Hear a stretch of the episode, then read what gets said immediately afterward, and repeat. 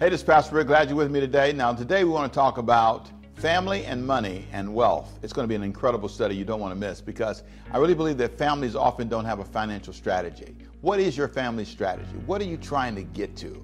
I want to show you how to get there. It's going to be some fun talk today. You don't want to miss it. So stay right there, right here on demand, and let's learn the Word of God together. Stay there. I want you to turn your Bibles to Deuteronomy chapter 6, verse 4. And I want to talk about family, and I want to ask you one question.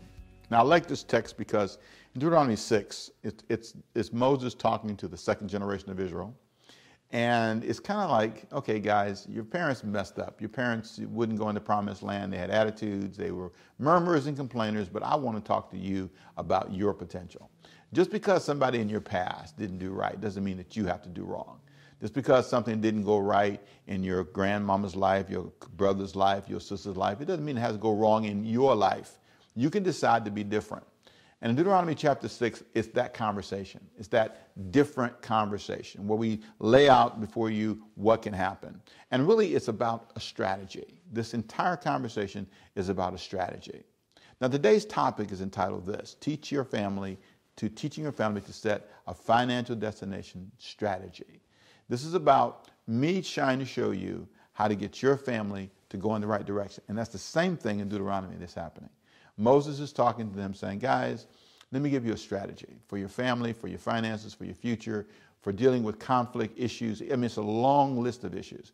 But listen to how he frames this, and he sets the stage for how he wants them to think. Here's what he said, Deuteronomy chapter 6, verse 4. Hear, O Israel, the Lord our God, the Lord is one. Love the Lord your God with all your heart, with all your soul, and with all your strength. These commandments that I give you today are to be on your hearts and press them on your children. Talk about them when you sit down and when you walk along the road, when you lie down and when you get up. Tie them as symbols on your hands and bind them on your foreheads. Write them on the door frames of your house and on your gates. Now, I want you to notice that this is a conversation about a conversation. And God is talking to them about the importance of them having a clear sense of priority.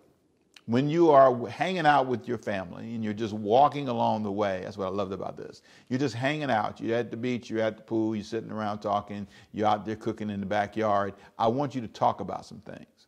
I want you to lay down some ground rules. And then I want you to also put some signs up in your house that make declarations about what you believe. I want you to, when you hear certain things, I want you to go, excuse me, wait a minute, hold on. Let's talk about how we think as a family. There's something about this conversation. It's a strategy. It's a long-term guide to how we're going to live. So here's the question. What is your long-term guide? Especially in the context of our conversation this month regarding your wealth. What is your long-term strategy? What is your family's plan? Have you talked about it? Do you have a plan? Do you have a goal? Do you have an idea?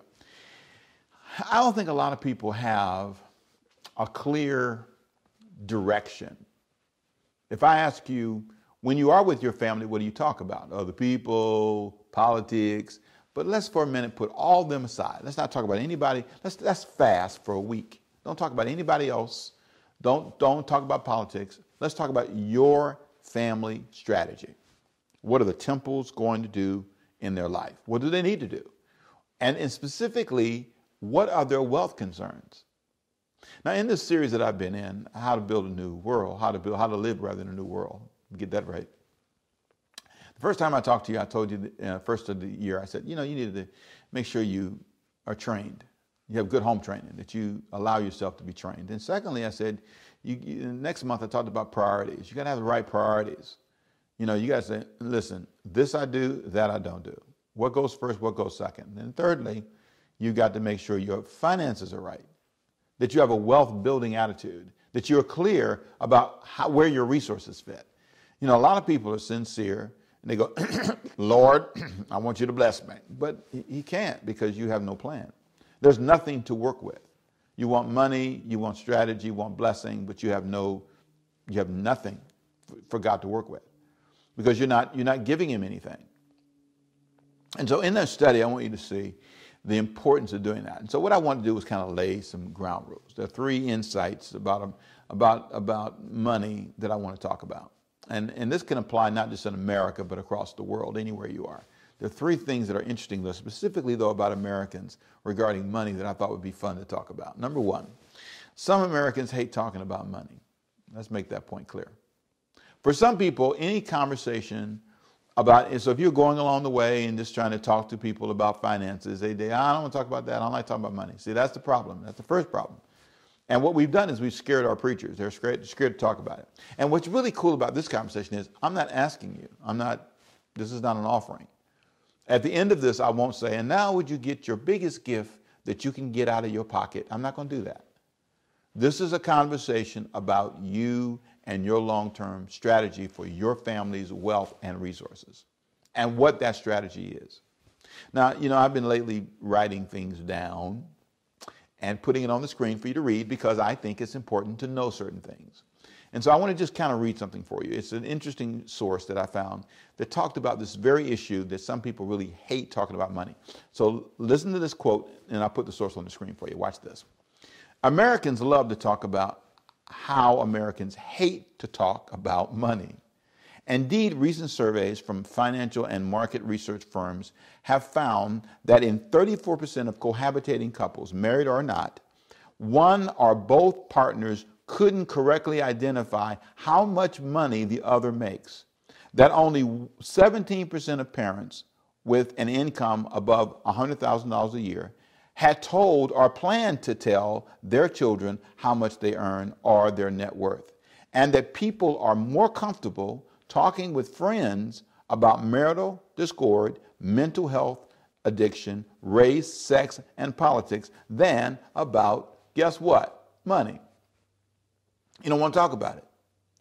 And so because you won't talk about it, it's really difficult to help you. And I personally believe this. Church is the worst place to talk about it. Because all they talk about in church is giving money. Give, give, give, give, give. We are not training people to build wealth. We're not training people to have resources. It's something that I say that I don't, it's one of my little private sayings. I call them IPUs, income producing units. If you're not careful, that's what you're looking for when you want people to join your church. You're looking for someone that can produce income. You're not really, you don't care about what they have, where they live, never visit their home. No, you don't know anything. You don't really even care. And I'm not saying every preacher needs to visit homes because I got a lot of members. I can't go to all their houses. But here's the point. I don't need to see them as income producing units that I want them to join and to get their cousins to join so they can bring more and more money to the church. So we can build more buildings and have more stuff and have more services and live in that cycle. But I think it's important to understand that if Americans, by and large, hate talking about it, no wonder they can't get help with it. And the Bible says something powerful. Confess your faults one to another that you may be healed. There's something about confessing and saying, I need help. I need help. I need to tell somebody I'm struggling. And because you won't talk about it, you just bow your head and say, oh, Lord, oh, Lord, oh, Lord, oh, Lord, I tell you what, I just don't like talking about it. You can't, God can't free you. Do you understand? As long as you take that posture, there is no way, no possibility that God can reach you because you have locked the door and said, don't talk to me about money. So that's the first thing I want you to think about. Number one, some Americans hate talking about money. Number two, here we go. Here's some reasons some Americans hate talking about money. Here's some reasons why.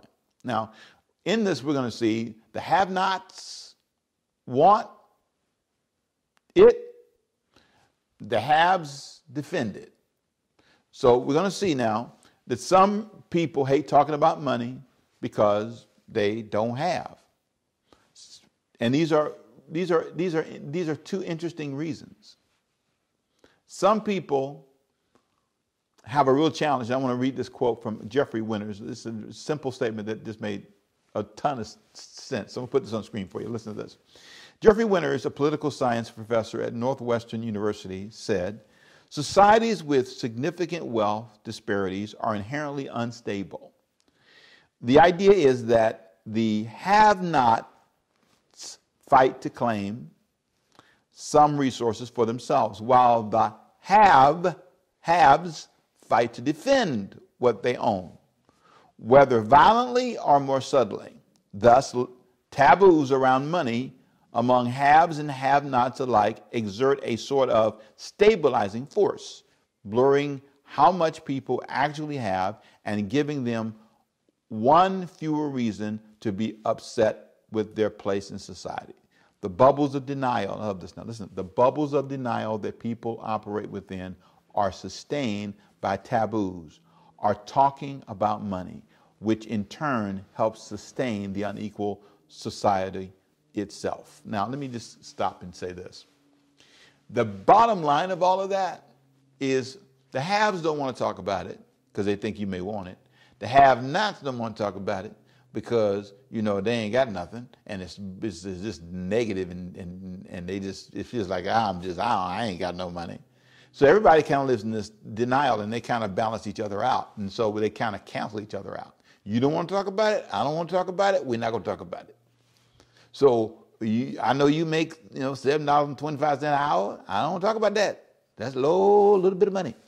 And if you make $17,000 an hour, I sure don't want to talk to you about that. So we kind of cancel each other out. So nobody talks about it. And I don't really even feel or understand what you're facing. Let me say something that might be surprising to you. Not having money is challenging, and having money is challenging. Wait a minute, Pastor Rick. It's more challenging to not have it. I'd rather have, I can speak my mind here. I'd rather have it and have that problem than not have it. I agree. I'm with you on that point. But here's the thing I want you to understand. If you have money and the guy makes $7.25 or whatever an hour, and that's the minimum, that's a hard life. I need to talk about that, especially if I'm your boss. I need to talk to my staff and tell me about your life, and tell me about where you live at. Tell me you need to go visit the people you pay to see what kind of conditions they're forced to live under, working for you. That would help you. But then I want to flip this around for a minute, and I want to say something that may surprise you. Remember, the haves and the have-nots both struggle with talking about it. A person who's done well can feel shame and a bit of awkwardness, so they can't talk either. They have to kind of just live in this private little safe bubble. And there are issues that they face. There are issues that may be not the same as yours, but my bottom line is this is not healthy. This isn't healthy. Everybody needs to be free to talk about their plight, challenge, life with money and wealth. You need people you can talk freely with. As a matter of fact, I want to encourage you to find people you can talk to, people you can share with. Let me get to a third point. So number one, I want you to make sure you remember, some Americans hate talking about money. Number two, there are reasons some Americans hate talking about money. And again, if you have, you struggle. And if you have not, you struggle. And for different reasons, but you can struggle. And then number three, what Americans think would happen if their income were public. Let's talk about that. You know what Americans think would happen? Let me read you a quote. You ready? If people were to publicly reveal their income, Caitlyn Zaloom said, they'd be exposing how they're valued by their employer and how their contribution is valued even more broadly by the community. Now, I want you to get the sermon notes, download the notes, because I've got some little bonus thoughts in there that you might help in. And all these things are where you can go look at the source and read it on your own. But I want you to think about what she just said. It was just powerful. First of all, she said that when a person reveals what they make, in America in particular, their value is exposed. I just never thought about that. We struggle talking about wealth sometimes because if I make $7.25 or $7.50 or $8 an hour, I could tend to feel like that's all I'm worth. My value. So when somebody says, "What do you make?" You don't want to talk. You don't want to talk about that. You don't want. I mean, I'm undervalued. And so there's a tendency to be quiet. And the problem with being quiet is, and if you read the article that's listed there, there's this incredible point that's made that I thought was so profound. It's not like that in every country. There are other countries, Asian countries, other countries where your value is not linked to your salary. Your value is separate from your salary. They don't see it the way we see it. So a lot of us, especially in America, we struggle with that because, again, especially if you make less than others, you tend to struggle with the value issue. And that's really tragic. It's a tragic way of processing life. You're more than what you make. Your value is not defined by your salary or your income. You're something because God made you, whether you make a lot of money or not. This happens in couples. Remember earlier I said the couples don't even share. They don't even know what the other one's doing with their money. Your money, my money, your bills, my bills. You live in separate kingdoms in the same house. So you think we ought to blend it all together? No, you got to at least work together, talk together, try to find a common ground together. A house divided can't stand. And that even is true for wealth building. So I love what she said. Caitlyn Zaloom said that. I loved it. I love the concept that income opens the discussion about how a person is valued. And that's an important thing. Secondly, she says this: income reveals how their contribution is valued and viewed. And so if you really want to change people's life, change the way they view money, make the conversation safe. Make it a safe conversation that you can have with people and say, your value is not. I believe that every employer, every church, and churches, by the way, just as a sidebar, they can be horrible places to work because they underpay you, and then the deacons have little spiritual comments, well, you're doing it for the Lord, it ain't a business now. But you can do better. Why aren't you paying people better if you can? Why aren't you trying to do better? Why is it that you want people to work for you and be poor all their life and that somehow that's serving God? That's not God's will. We don't have much money. We'll get more. What do you mean? Get more. What's your plan to get more? See, here's the problem. If there's no strategy in the place you're working, you need another job because they don't have a plan to pay you anymore. They don't have. Some pastors should leave because they refuse to pay you. If they refuse to pay you, you got to say, you know what? This can't be God's will for me. God doesn't want me to be in a position where I'm struggling, where I'm having this hard, difficult time. That's not God's will. Not at all. I don't believe that's God's will. I understand that everybody doesn't have a whole lot of money to pay people, but you should do the absolute best you can. And I think sometimes religious organizations, sometimes nonprofits, take advantage of people in the name of a nonprofit cause. And you really need to sit down and say, can we show more value to you? Can we make it safer for you to talk about this? In your family, you need to sit down and talk about it if you feel as if you're not being valued. Some of you have a family situation where one person makes more than the other, but they're paying the same percentage in bills. That's not fair. You should sit down and talk that through and say, no, we need to balance this out. You make $100,000, I make $20,000. Why am I paying 30% of my money and you're paying, our income's different. We need to be more fair about how this is divided up. There's something smart and healthy about that. It helps everybody be better. Now I want to close with some tips. I want to give you what I call 3 strategies that can change everything. You ready? The first thing is I want you to commit to teaching. That's what you saw in the text we started with in Deuteronomy chapter 6. We should teach our families. Listen to what he said, Deuteronomy chapter 6, verse 4.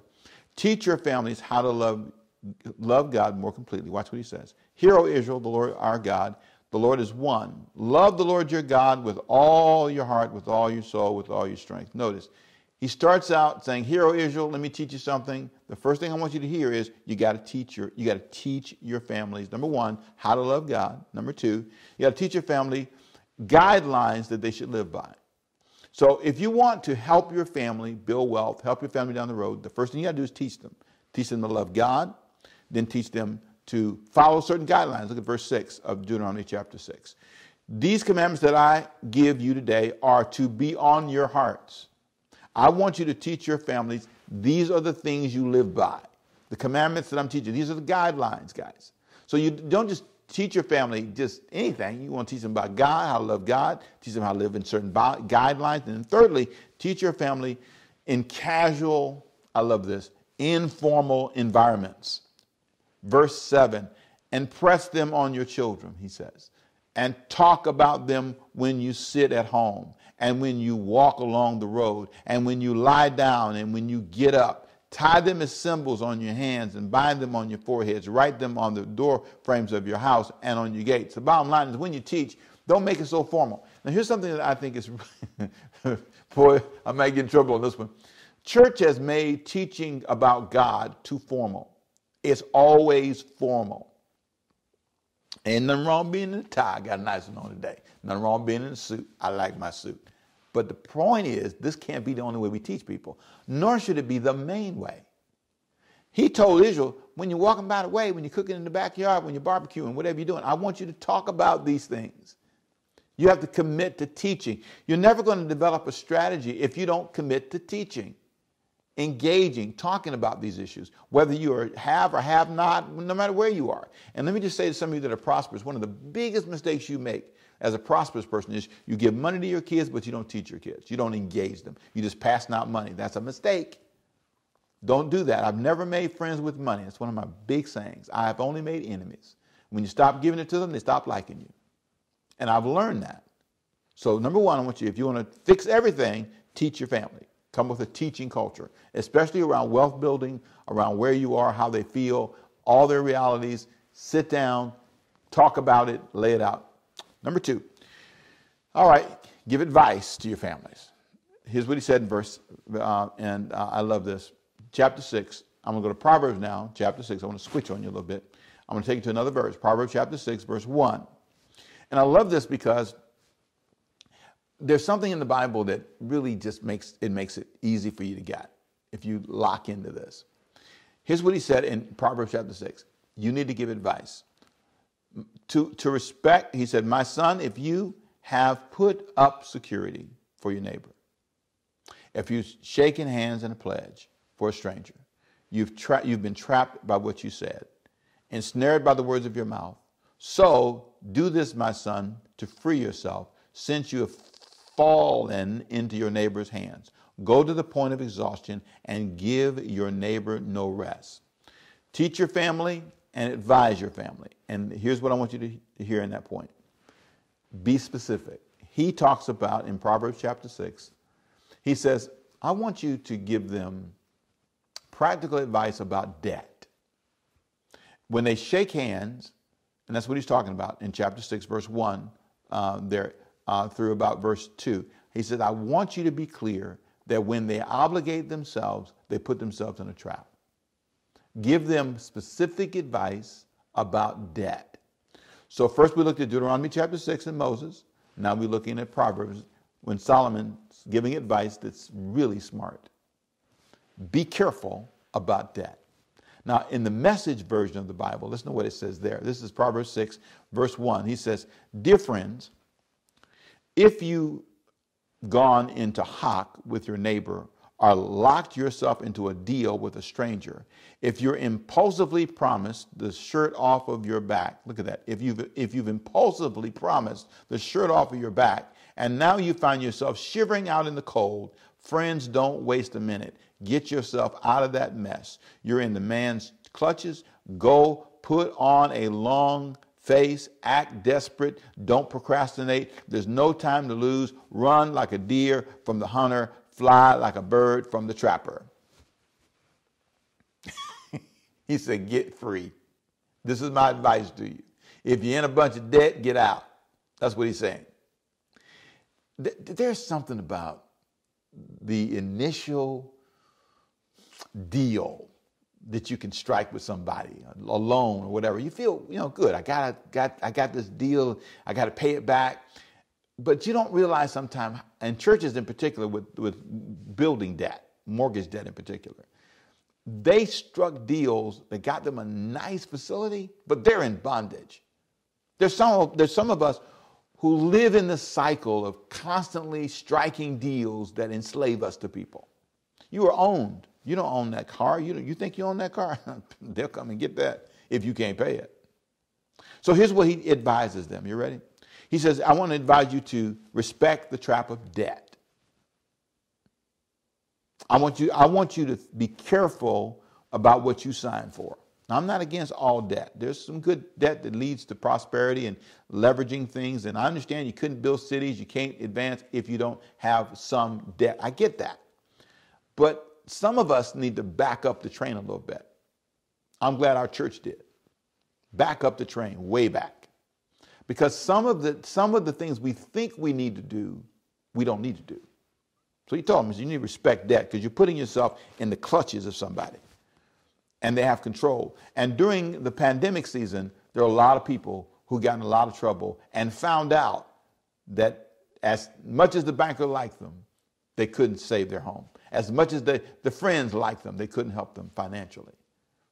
And so now as you go to the next stage of your life, and you'll get through this, remember this lesson. I'm looking at it really closely, believe me. And I'm thankful God's helped us do well and survive, but I'm telling you, I've noted it in my head. Some of us really need to hear that. Then he goes on and says, I want you, secondly, not only to respect debt, but I want you to respect the poor. Now, I love this part because this is a principle. Leviticus 25. I want you to turn to another verse. Leviticus 25, verse 35. So we looked at Moses in Deuteronomy 6. Now looked at Proverbs chapter 6. Now we're looking at one more verse in Leviticus 25. And in this verse, there's a principle laid out. And this is how God set the system up for Israel. This is what he said. He said in verse 35 of Leviticus 25. If any of you fellow Israelites become poor and are unable to support themselves among you, help them as you would a foreigner and stranger, so that they continue to live among you. Now, I want to stop right there. If there's somebody poor, here's what I want you to do to help them. Now, look at verse 36. Do not take interest or any profit from them, but fear your God so that they may continue to live among you. You must not lend them money at interest or sell them food at a profit. I am the Lord your God who brought you out of the land of Egypt to give you the land, I love this, to give you the land of Canaan and be your God. If any of your fellow Israelites become poor and sell themselves to you, do not make them work as slaves. Hire them. Don't make them slaves. Oh, I love this. Now, here's what I want you to understand. God wanted them to create a system that helped people get through difficult times. We don't have that kind of system. We have a system that enslaves people. He said, don't make them slaves. You guys came out of Egypt. I don't want you to be slaves again. Don't you use your financial advantage to enslave people. There's a wonderful book that I like. It's called Dying for a Paycheck. I'm going to have to put it on the screen for you. Dying for a Paycheck. Woo, that's a good book. Every employee should read it. Employees should read it. It talks about the number of people who committed suicide in the world over work, bondage. Because a lot of times what we've done is we create a system that enslaves people. And he said, I don't want you to do that. What I want you to do is free people. I want you to free people. He goes on in verse 40, and this is what he says. This is really good stuff. I want you to watch this. Verse 40, same chapter.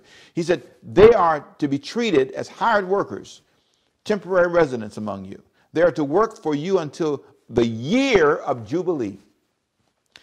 Then they and their children are to be released, and they will go back to their own clans and to the property of their ancestors, because the Israelites are my servants, whom I brought out of Egypt. They must not be sold as slaves. Do not rule over them ruthlessly, but fear your God. Now, I want to notice a couple of things.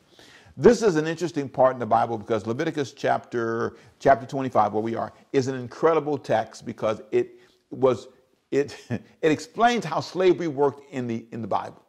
You were a hired servant. So let's say a guy got into a bunch of debt. Couldn't pay for it. He owes more money he could ever pay back. He goes to a guy and says, listen, man, can I come work for you?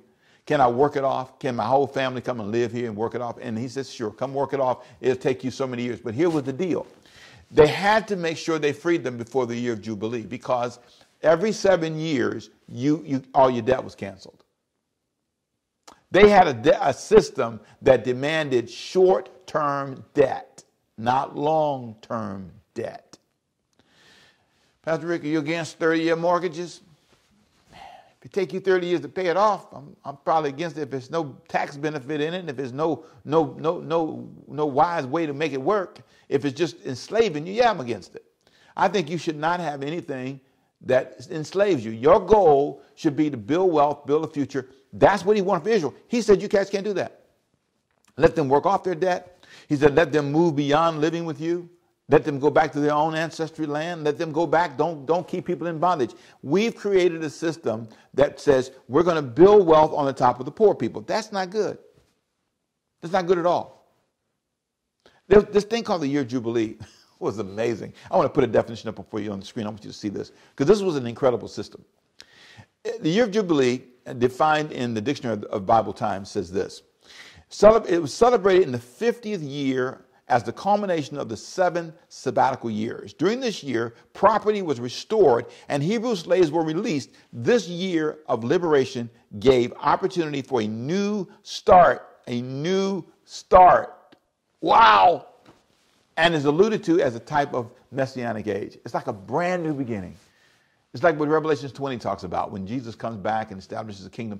It's like a brand new start. There's something about you understanding that's how God wants us to live. He never wanted us to create a system that enslaved people. He wanted us to band together.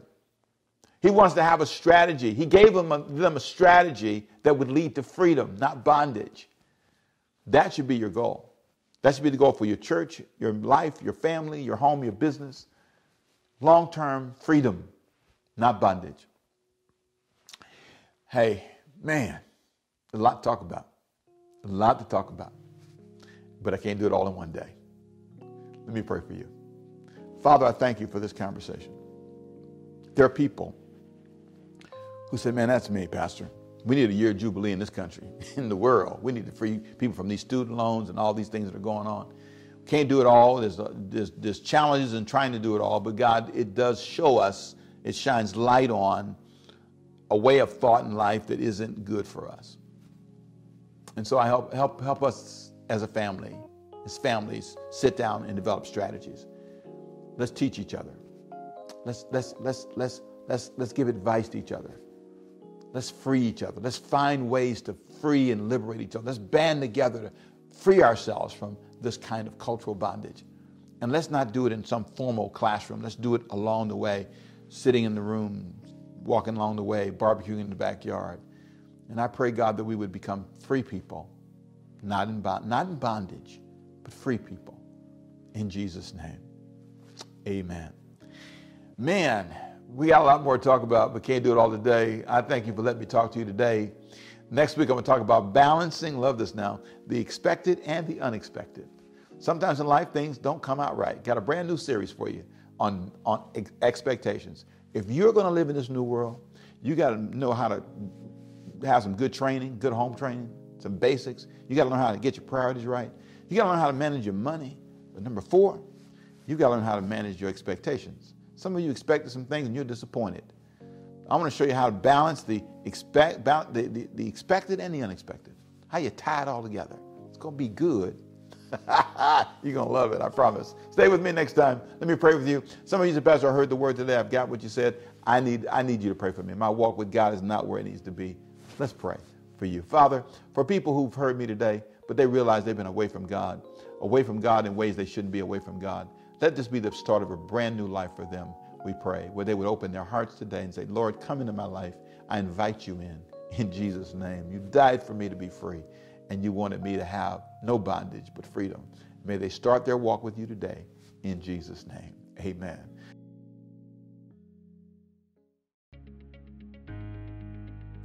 I hope you got that. I hope you applied that to your life. You've got to teach your family. You've got to advise your family, and you need to free your family. Free your family from this bondage of being in the circle of debt and bondage all the time. Families need to band together, and it makes a real difference when you do. Let me pray for you and your family. Father, I pray for those today who've heard this message. May it help them today. Band together as a family to make a difference in their future. You did not call us to just pray to ask you to free us. There are things that we can do. And I pray they would take what they've heard today and apply it in Jesus' name. Thank you for letting me be in your life. Thank you for allowing me to share my message with you today. And I hope it helped you. I hope the Word of God reached into your heart and made a difference. Go and prosper. Go be blessed. Be humble, but don't allow yourself to accept where you've been. Develop a family strategy and work together. See you next time right here on Demand. Bye-bye.